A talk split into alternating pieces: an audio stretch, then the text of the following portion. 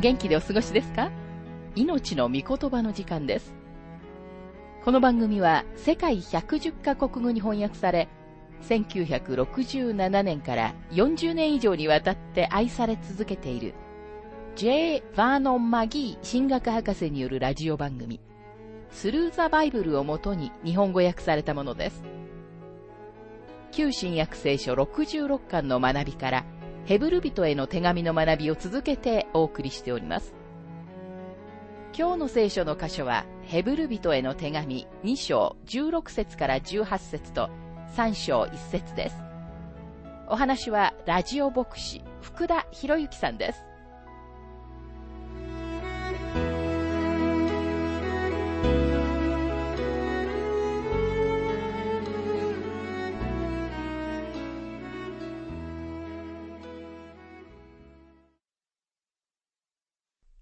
ヘブル人への手紙2章の学びをしていますが、16節主は見つかいたちを助けるのではなく、確かにアブラハムの子孫を助けてくださるのです。旧約聖書の中では、キリストは見つかいの性質を持っておられました。キリストが主の見つかいとして現れたとき、見つかいの性質を取られ、このヘブル人たちはそのことを理解していました。キリストが天国を後にして、この地上に来られたとき、主は見つかいたちを通り過ぎ、堕落した人間のところに来られたんです。ですから主は、アブラハムの子孫を助けてくださるのです。主はアブラハムの家系に来られました。神様は一番初めのアダムとエバの時から準備を始めておられたのです。その時神様はキリストが女の子孫から出てくると言われました。創世記三章の15節にはこのように書かれています。私はお前と女との間に、またお前の子孫と女の子孫との間に、敵意を置く。彼はお前の頭を踏み砕き、お前は彼のかかとに噛みつく。その後主はアブラハムの系図に入られること。そしてさらに歴史を下ると、主がユダ部族のダビデの家族のイスラエル民族からお生まれになることがわかります。さらに主は処女からお生まれにならなければなりませんでした。イエス様がお生まれになった時、博士たちだけでなく、すべての人々がベツレヘムへの道を見つけるようにと、主は十分な道路標識をお立てになったのです。ヘブル人への手紙2章の17節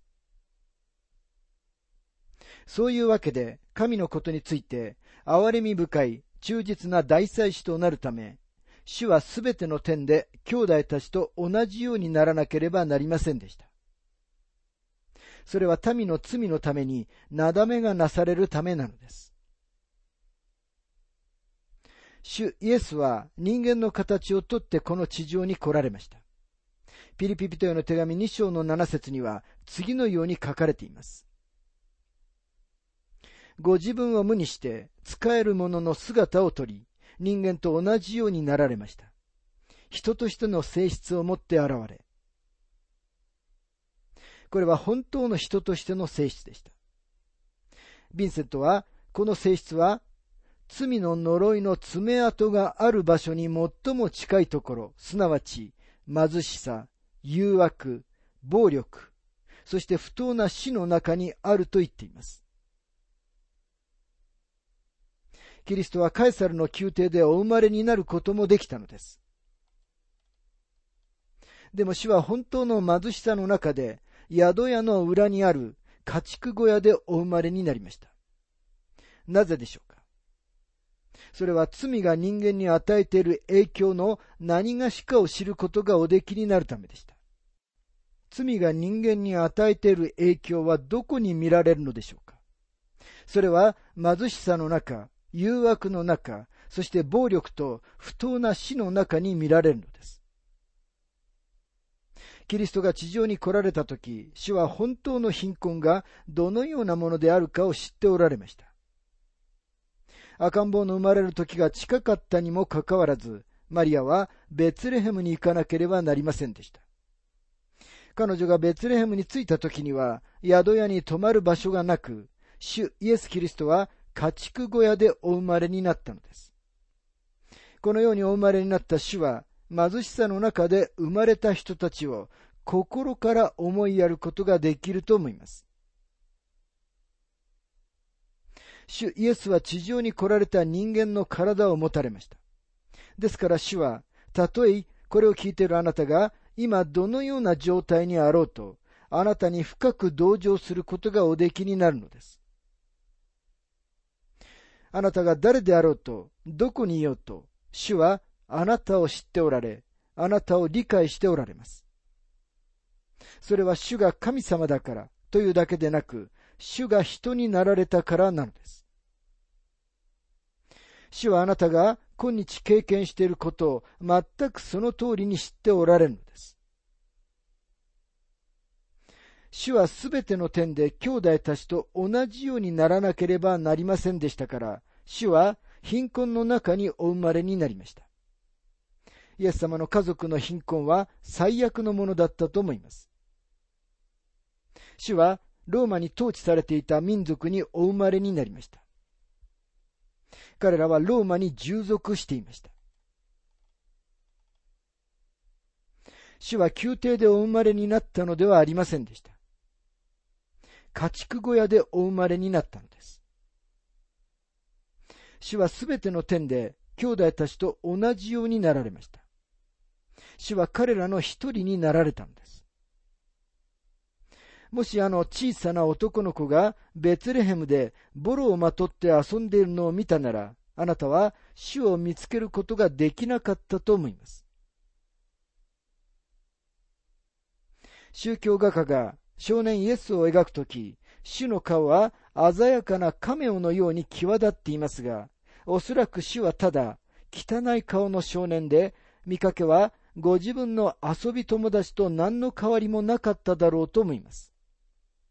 そのように主は兄弟たちと同じようになられたのです。キリストの神聖を強調しすぎるとき、私たちは主の人間性を理解し損なう危険があります。主がお生まれになった当時のベツレヘムは極めて貧しい村でした。そこは今日でさえも貧しく、子供たちには十分な教育がなされていません。イエス・キリストはそのような貧しさの中の本物の人間になられたんです。そしてそのような貧しい背景の中で育てられたんです。ですから主は人としてあなたが経験したようなことをすべて経験されたんです。そのために主は憐れみ深く忠実な大祭司になることがおできになるのです。そういうわけで神のことについて憐れみ深い忠実な大祭司となるため主はすべての点で兄弟たちと同じようにならなければなりませんでした。それは民の罪のために、なだめがなされるためなのですと書かれています。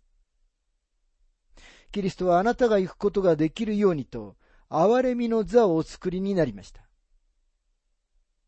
そしてあなたに必要なのは、神様が用意してくださった憐れみの座なのです。神様はあなたのために憐れみをとてもたくさん用意してくださっています。なぜなら、イエス様が憐れみの座をお作りになり、あなたはそこに行って自分に必要なだけの憐れみをいただくことができるからです。私たちにはとても多くの憐れみが必要だと思います。そしてたとえあなたがとても多くの憐れみを使い果たしても、そこには今日、まだあなたのために十分な憐れみがあるのです。キリストは人々の罪のために憐れみの座をお作りになりました。あなたが神様の憐れみを受けることができる場所は他にはありません。ヘブル人への手紙2章の18節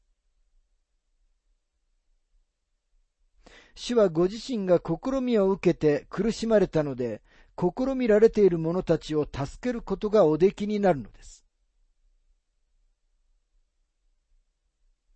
主はご自身が試みを受けて苦しまれたのです。主イエスは40日の間試みを受けられただけでなく、ご自分の生涯の間ずっと試みを受けられました。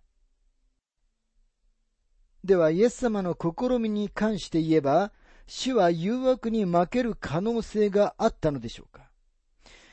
また主は堕落する可能性があったのでしょうか？答えはノーです。私たちが何か間違ったことをするように誘惑されたという時、実際には私たちに間違ったことをするチャンスがあって、私たちはそのことをしたかったのだということを意味しています。さて、このチャンスこそが試みでしたが、間違ったことをしたいという欲望が罪であり、罪深い欲望自体が罪なのです。しかし主イエスには決してそのような罪深い欲望はありませんでした。なぜなら主は罪人ではなかったからです。でも確かに主にはチャンスがあったのです。40日間主が何も食べておられなかったことを知っていて、サタンは次のように言って誘惑を始めます。これらの石をパンにしてはいかがですか？もしあなたがあの地に行ったことがあるならば、とても多くの石ころがゴロゴロしていることがわかります。それが誘惑でした。主は石ころをパンにすることがおできになりましたが、そのようにはされませんでした。主の受けられた試みは、私たち人間の受ける試みよりも大きな試みです。確かに主には石をパンに変えることがおできになりました。主にはそのようにするチャンスがあったのです。それが主がお受けになった試みです。しかし主はそのチャンスに屈服することはありませんでした。主は試みに屈服したいという欲望を持っておられなかったからです。そして主は、ご自分が神様であるというまさにその事実のゆえに、そのような欲望をお持ちになることはできませんでした。もう一度質問したいと思いますが、イエス様は罪を犯すことができたのでしょうか？答えは、いいえ、主は罪を犯すことはできませんでしたというものです。だとしたら、イエス様の試みの目的は何だったのでしょうか？その質問には実例をもって答えることができると思いますと述べ、マギー博士は次のようなご自分の経験を述べています。私は子供の頃テキサス州西部の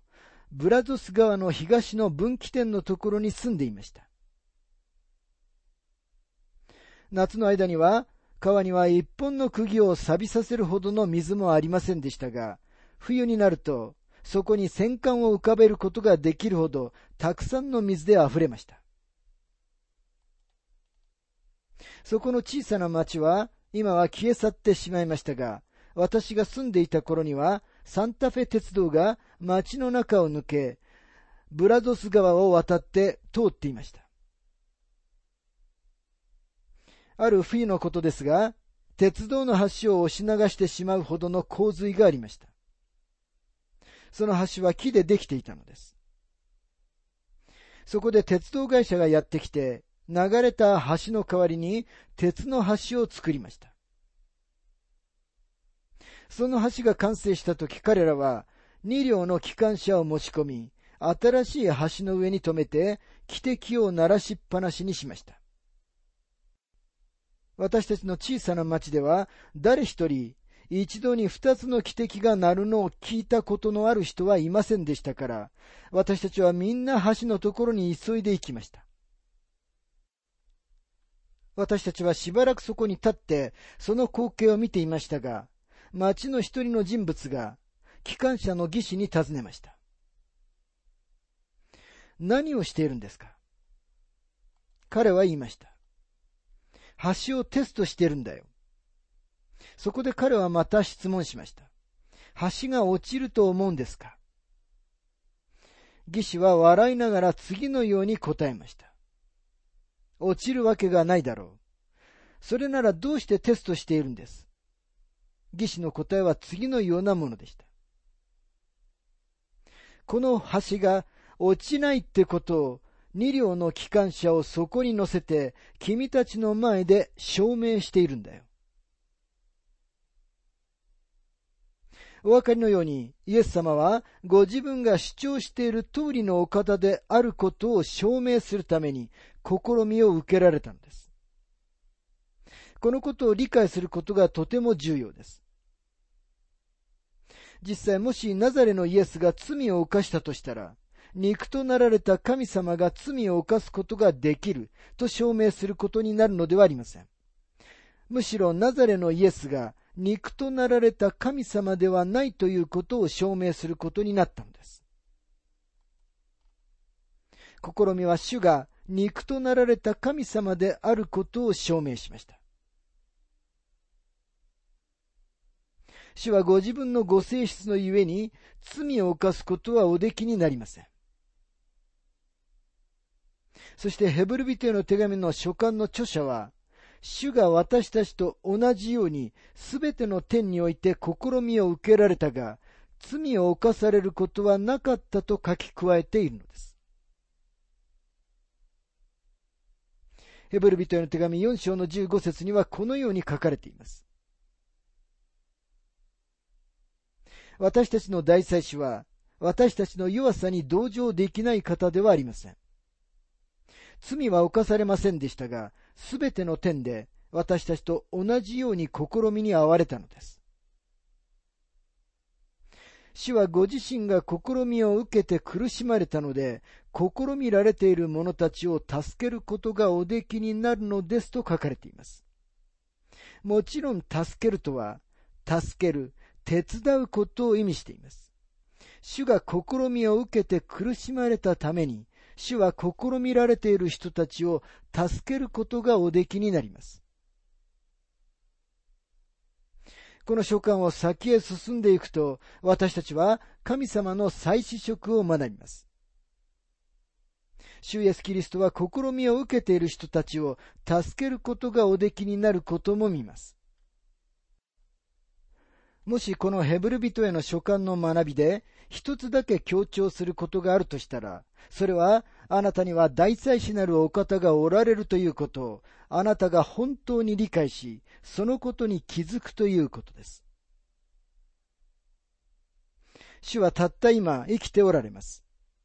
主は神様の右手におられ、最も良いことは、主がいつでもあなたに答えてくださるということです。続けてマギー博士はご自分の経験を次のように述べています。時々そのようなことがあるのですが、心に重荷があって、夜中に目が覚めて、寝返りを打ち続けるとき、私は上を見上げることができます。私の大祭司である方は、そこにおられるのです。主は私を知っておられ、理解しておられ、私は自分の重荷を主に持っていくことができます。暗い瞬間がやってきて、あなたが死の影の谷に降りてゆくとき、あなたにはあなたを助けてくださる偉大な大祭司であられるお方があなたの上のところにおられるのです。何が起ころうとも、試みがどんなものであろうとも、主はあなたを助けることがおできになります。どうでしょうか？私たちはそのような素晴らしい大祭司としての主の憐れみ深いご奉仕を十分に味わい体験してはいないのではないでしょうか？私たちは主のことを忘れ、自分たちの戦いを自分たちだけで戦おうとしてはいないでしょうか？でも主は必ず私たちに答えてくださるのです。主はあなたがご自分のところに来ることを望んでおられるのです。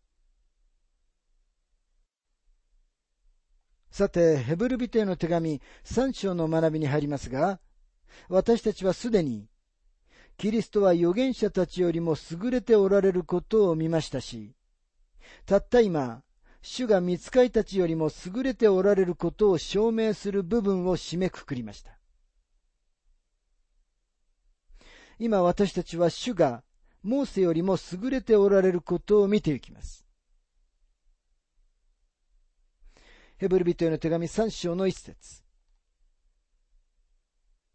そういうわけですから、天の飯に預かっている聖なる兄弟たち、私たちの告白する信仰の使徒であり、大祭司であるイエスのことを考えなさい。この章は、そういうわけですから、という言葉で始まります。これは私がパウロがこの書簡の著者だと感じるもう一つの理由です。パウロはそういうわけですから、またはですからという接続詞を論理的なことを示すときにまるで接着剤のように使っています。今私たちの目の前にあるこの説の中では、そういうわけですからという言葉はそれ以上のものです。これはまるでどちらの方向にも開くドアのようです。あるいは高速道路に入るとき、または本堂に入るときの標識として見ることもできます。パウロが言わんとしているのは、両方の方向を見なさいというメッセージです。そういうわけですからという言葉は、著者がすでに述べたことを振り返り、またこれから言おうとしていることを望み見るのです。そういうわけですから、聖なる兄弟たちと書かれています。兄弟たちという言葉は、パウロがそうであったように、ヘブル人である人たちのことを意味しています。パウロは肉にあってはヘブル人でした。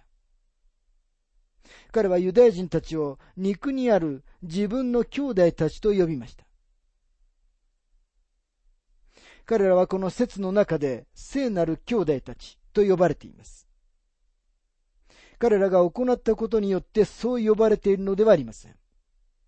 なぜなら、聖なるという言葉は分離されたことを意味しているからです。彼らは神様のために分離され、神様に属していたのです。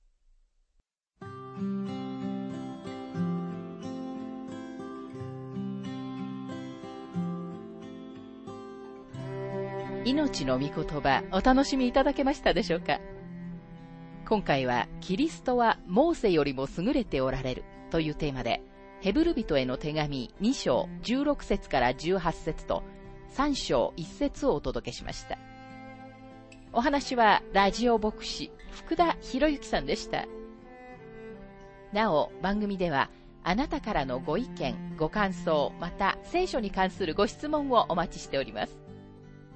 お便りの宛先は、郵便番号592-8345大阪府堺市浜寺昭和町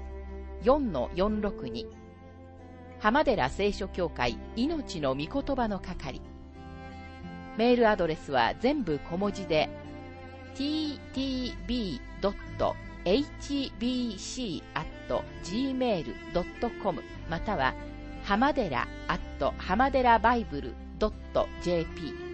hamaderabible.jp です。どうぞお気軽にお便りをお寄せください。それでは次回までごきげんよう。